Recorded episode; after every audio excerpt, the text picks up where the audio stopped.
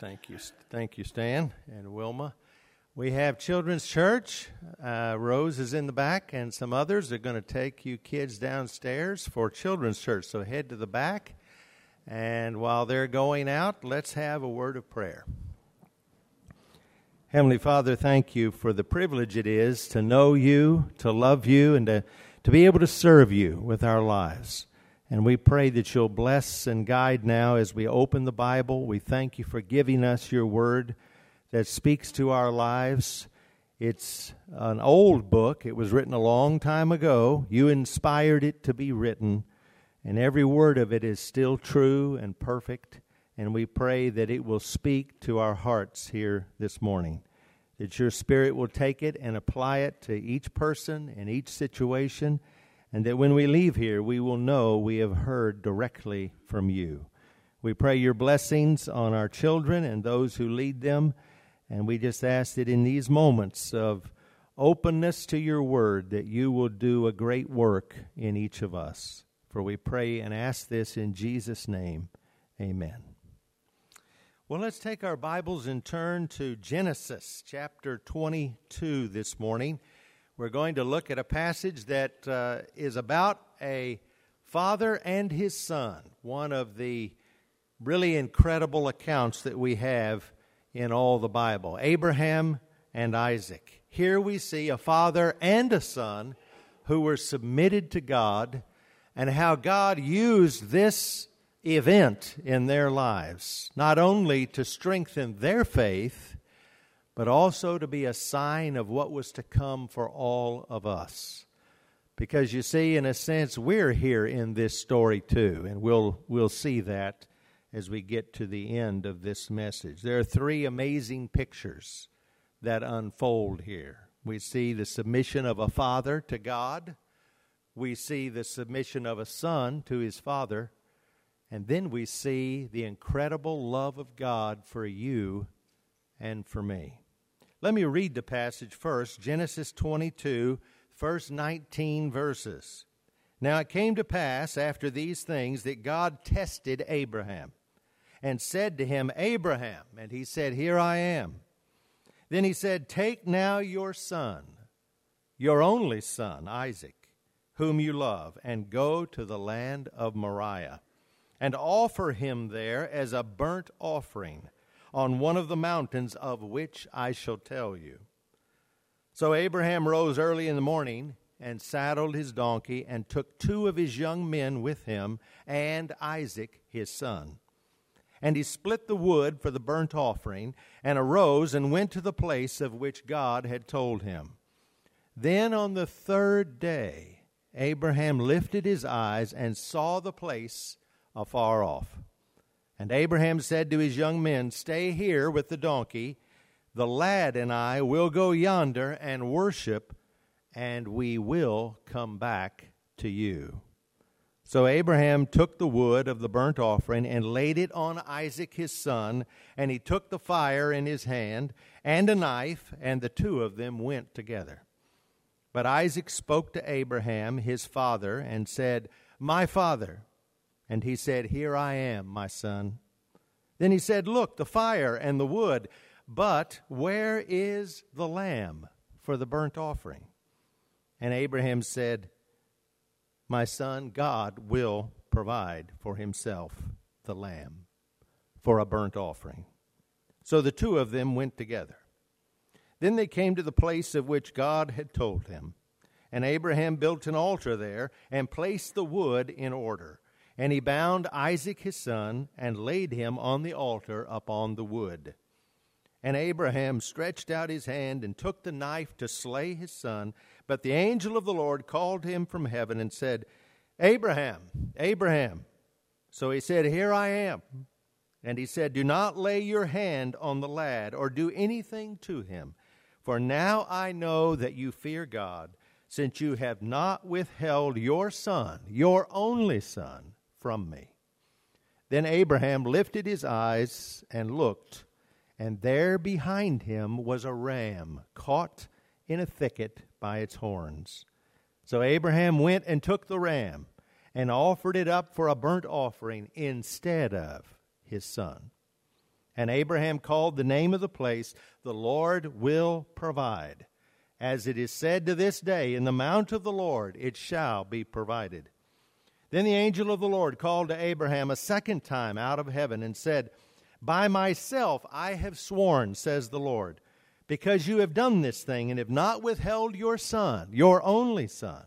Blessing I will bless you and multiplying I will multiply your descendants as the stars of the heaven and as the sand which is on the seashore. And your descendants shall possess the gate of their enemies. In your seed, all the nations of the earth shall be blessed, because you have obeyed my voice. So Abraham returned to his young men, and they rose and went together to Beersheba, and Abraham dwelt at Beersheba. Isn't that an amazing account? So much here. Abraham, who had been through so much already when he got to this moment, and yet we find in the very beginning of this passage it says that God tested Abraham. Now, there's a difference between testing and tempting. God wasn't trying to get Abraham to do wrong, He was giving him the opportunity to do right. And I think God again and again sets before us opportunities, tests in which we can make the right choices. And we don't always make the right choices, do we? Even Abraham didn't. We on Sunday nights have looked at a number of passages in the past number of months. Abraham didn't always make the right choices, but he loved God. And God was willing to forgive him and look past the things that he had done on the basis of his grace because Abraham had believed God, and it says it was accounted to him for righteousness. And that's what God does with us when we put our faith and our trust in Jesus Christ. And even though we fall by the wayside sometimes, we fail, we don't lose our salvation because the grace of God is greater than any failure we can have.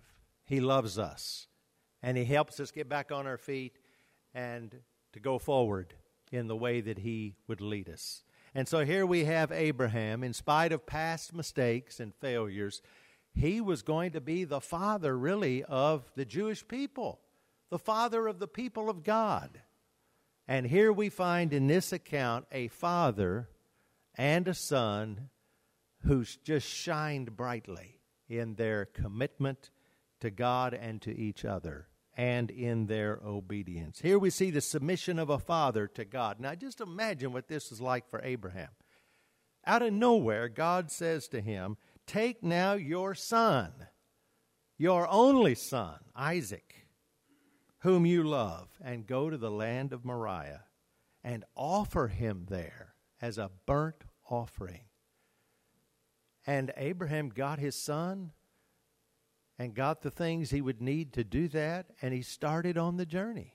Now, do you think Abraham was thinking, what in the world is this all about? Why would God ask this of me? How could God ask this of me? What a sacrifice that would be. I'm sure all of those things were going through his mind. But he acted in obedience. And we're going to see in just a moment that he had such tremendous faith that he knew that God was in the process of doing something and that in the end God would do what is right. He trusted God that much. Now, this is the same Abraham, Abram, who had come from Ur of the Chaldees. Remember when God called him, he told him to get up and to leave his country and to go to a place that I will show you. He didn't know what was ahead of him. He didn't know how he was going to make it. He didn't know what his livelihood would come from or how things would be for him. But he heard the call of God to get up and to go, to leave where he was. And he went. And God provided for him every step of the way.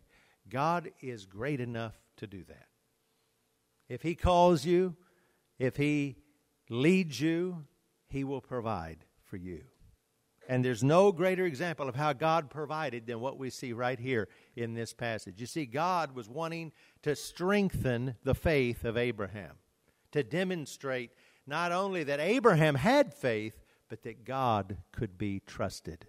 And so here, this father, with all of these questions, I'm sure, in his mind and heart, he got his son and they started on the journey. Abraham arose, verse 3, early in the morning and saddled his donkey and took two of his young men with him and Isaac his son, and he split the wood for the burnt offering and arose and went to the place of which God had told him. And then on the third day, do you see that in verse 4?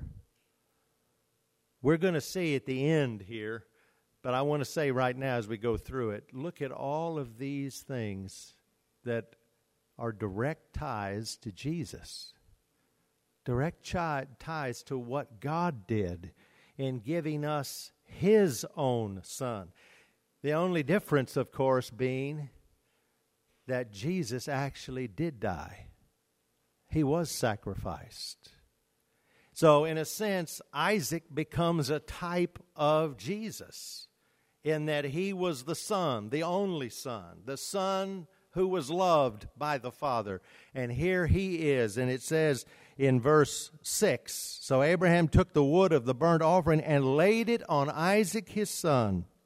So Isaac carried the wood on his own back up into the mountain to the place where he was supposed to have been sacrificed. Jesus carried the cross through the gates of Jerusalem and up the hill to Calvary, the place where he actually was sacrificed for us. They went together, and the submission of this father was so great that here he was putting one foot in front of the other in obedience, not fully knowing how things were going to work out. My experience has been that when God is about to do something great in a person's life, He puts a, a call into their life and He wants them to take steps of faith. And He's not going to show them the end at the beginning. They just have to take these steps of faith one by one. And as God sees your obedience, then He shows you the next step. And eventually you can look back and see what God has done. But in the moment, it's just one step of faith after another step of faith and obedience. And that's what Abraham and Isaac were doing here. This was a test of faith. And Abraham accepted God's will and he believed God's promise. Romans 4, we have some other scriptures that shed light on this event. Romans 4, verses 20 and 21 says about Abraham, he staggered not at the promise of God through unbelief, but was strong in faith, giving glory to God, and being fully persuaded what he had promised, he was able to perform. Abraham didn't stagger under this burden, this test. Instead, he acted in strong faith. A father's power rests in submitting to God and to the principles of God, obeying the Lord daily, trusting Him to fulfill what He promises to do, and submitting to His leadership. That's the kind of father Abraham was. That's what he was modeling for his son Isaac. And that's what he would call all of us as men to be that kind of a committed and dedicated servant. A father exercises spiritual leadership by taking these steps of faith day by day and showing not only his family but the world the power of God when a person is yielded to him. We also see here, though, the submission of a son to his father. Every step of the story indicates that Abraham and Isaac had a close relationship. They traveled together to the spot here where this sacrifice was to be made, yielded to the will of God, and Isaac obeying his father, doing what his father told him to do. Jesus came from heaven and he was in complete obedience to the will of his Father, wasn't he? Every step he took, he was doing it to fulfill the plan of his Father, the plan of God. the only Son, the only begotten Son of God, in this life, he was willing to take these steps of obedience so that we might have eternal life. The amazing truth is that God then and now, He works through fathers and mothers who are submitted and committed to Him, and children seeing that kind of model from their parents then become willing to submit not only to their parents, but they're taught and led to submit their lives to God. That's why it's so important. The influence that you have is so very great. And in this story, we see the extent of God's love for you and me. Here was Isaac, and think of all the parallels here now with Jesus. Conceived by a miracle, counted as Abraham's only son, and now the, the Father, God the Father, says, Abraham, I want you to offer this son, your only son, as a burnt offering. Well, we find a glimpse in Scripture of what was going on in Abraham's mind as this was playing out. Abraham saw his son raised from the dead. He had so much faith in God that as he was taking his son to sacrifice him because God said to do it, he believed in his heart and by faith that even if he had to do that, God would somehow raise him from the dead. Now, why do I say that? Look at what it says in verse 4. Then on the third day, Abraham lifted his eyes and saw the place afar off. The allusion to the third day. Jesus rose again on the third day.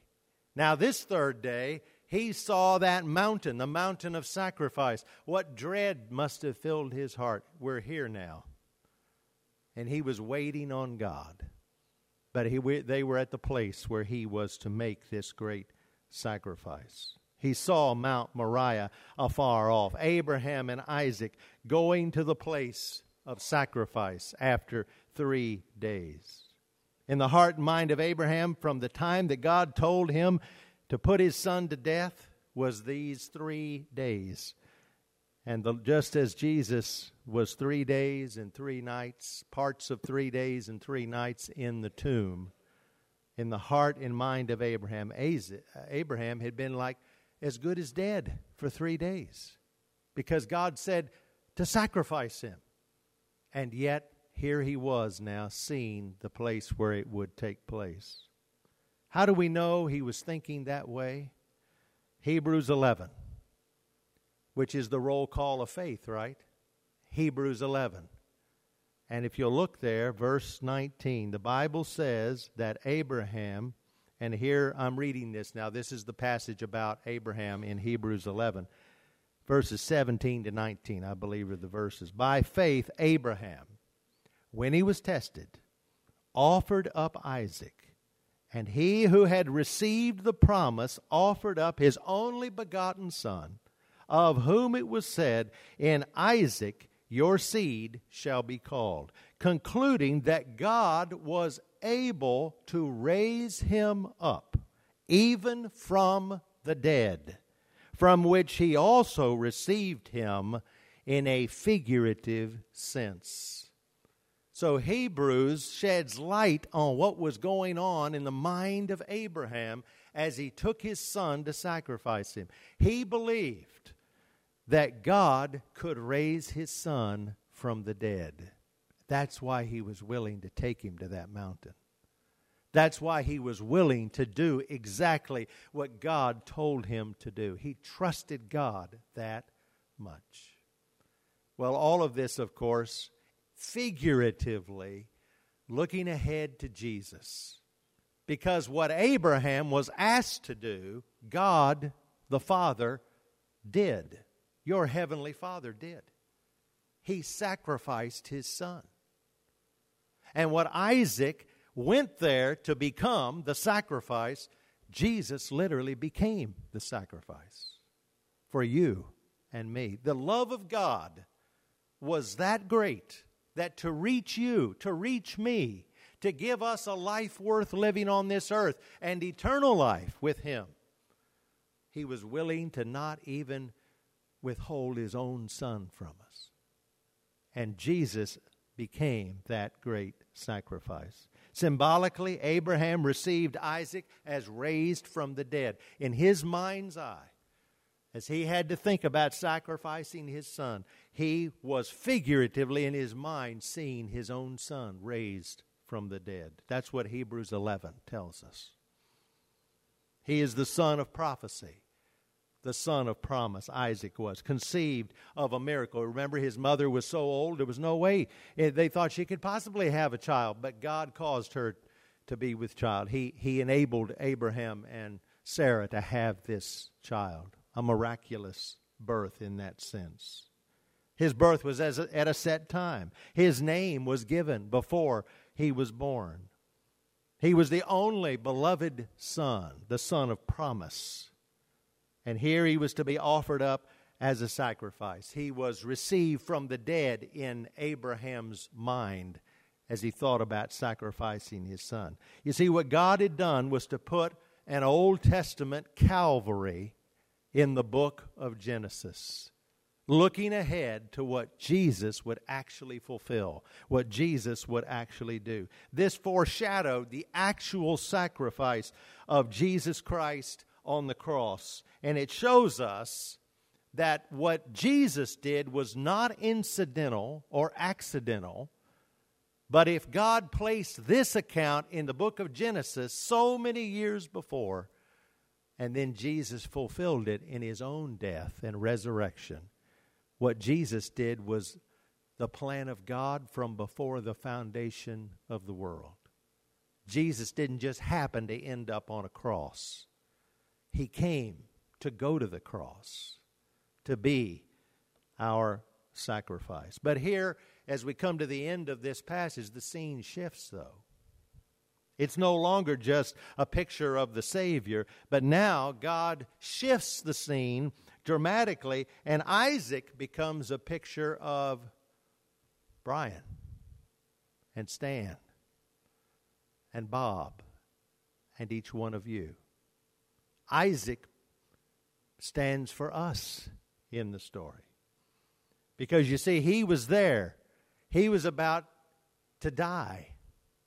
The Bible says, For all have sinned and come short of the glory of God. The wages of sin is what? Death.